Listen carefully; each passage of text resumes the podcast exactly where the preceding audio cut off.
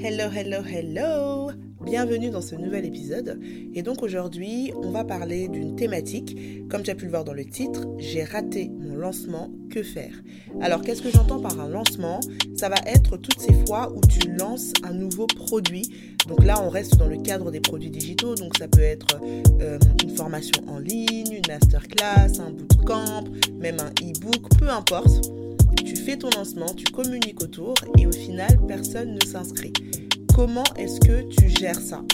Et ça, c'est une conversation que j'ai eue avec une de mes clientes il y a quelques jours. On faisait un point sur son lancement. Elle a lancé un nouveau produit digital. Et en fait, elle n'a pas atteint le nombre de ventes qu'elle voulait atteindre. Et donc, elle me disait, bon, ben, je suis super contente parce que j'ai quand même créé de l'engagement. J'ai euh, ma liste email qui a augmenté. Mais par contre, je n'ai pas fait de vente.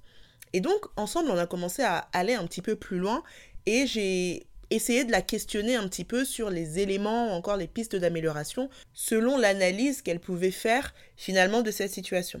Et donc elle m'a dit, euh, bah je sais pas, peut-être que le prix ne correspondait pas, peut-être que euh, c'était pas la bonne période parce qu'on était en période de fin d'année.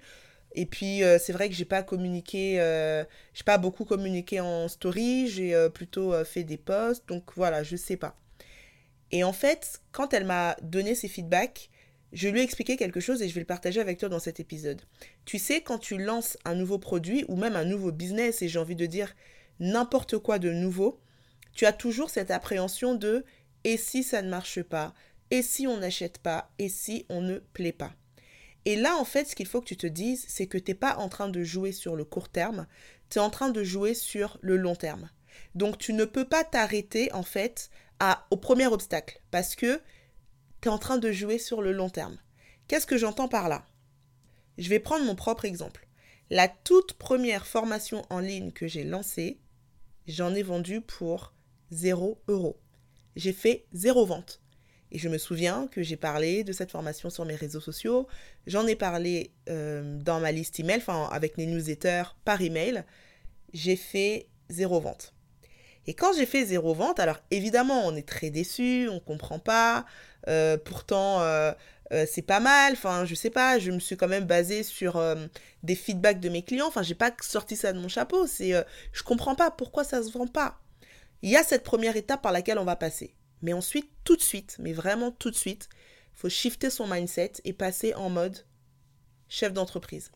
Et quand on passe en mode chef d'entreprise, businessman, businesswoman, on va pas s'arrêter sur je comprends pas, ça s'est pas vendu, qu'est-ce que je vais devenir? et pleurer. On va se dire OK. Quels sont les différents facteurs que j'ai mis en place et quelles sont les choses que je peux optimiser, améliorer, changer ou même pivoter par rapport à ces différents facteurs? Attends, attends, je m'arrête deux secondes parce que j'ai une excellente nouvelle pour toi.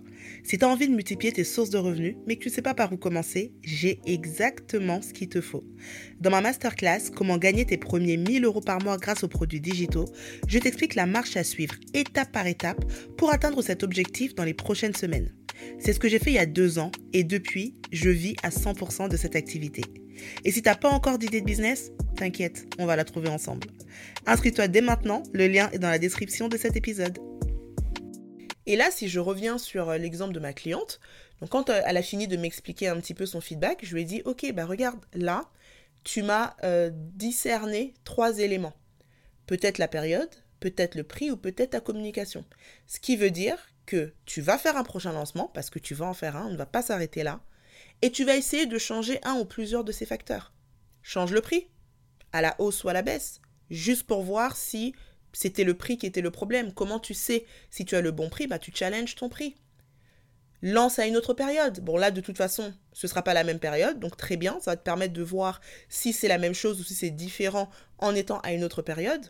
Et puis ta communication, si tu considères que tu n'as pas assez communiqué avec tes stories, communique avec tes stories. Par exemple, moi j'ai un module dans ma formation qui s'appelle Vendre grâce aux Insta Stories. Pourquoi? Parce qu'il y a une manière de vendre. C'est pas tout de poster des stories, mais il il faut poster des stories qui convertissent. Et il y a une manière de faire, il y a des codes, il y a des éléments que tu dois mettre en place pour que tes stories convertissent. Est-ce que c'est ce que tu as fait? Est-ce que tu l'as mis en place? Donc c'est tout ça finalement qui entre en compte. Et donc, quand tu rates un lancement, quand tu considères que tu as fait euh, un échec par rapport à ton lancement, eh bien, ce que tu fais, c'est OK, j'ai fait ce lancement, ça s'est passé de telle manière, assis-toi, euh, analyse tout ce que tu as fait, les actions que tu as mis en place, et vois de quelle manière est-ce que tu peux les optimiser. Par exemple, si le but était d'attirer un certain nombre de personnes et que tu te rends compte que tu n'as pas attiré ce nombre de personnes, c'est que ton problème se trouve sur le attirer. Il y a deux facteurs qui vont entrer en compte quand tu vas être en lancement, c'est ta capacité à attirer et ta capacité à convertir. Et donc, c'est ces deux éléments sur lesquels tu vas jouer. Est-ce que ton problème se trouve au niveau du attirer? Auquel cas, il faut que tu revoies peut-être ta manière de communiquer parce que du coup, tu n'as pas réussi à fédérer assez pour attirer les personnes vers ton produit digital, ou alors tu as attiré plein de monde, mais tu as vendu peu. Donc là, ça veut dire que ton problème se trouve au niveau de la conversion.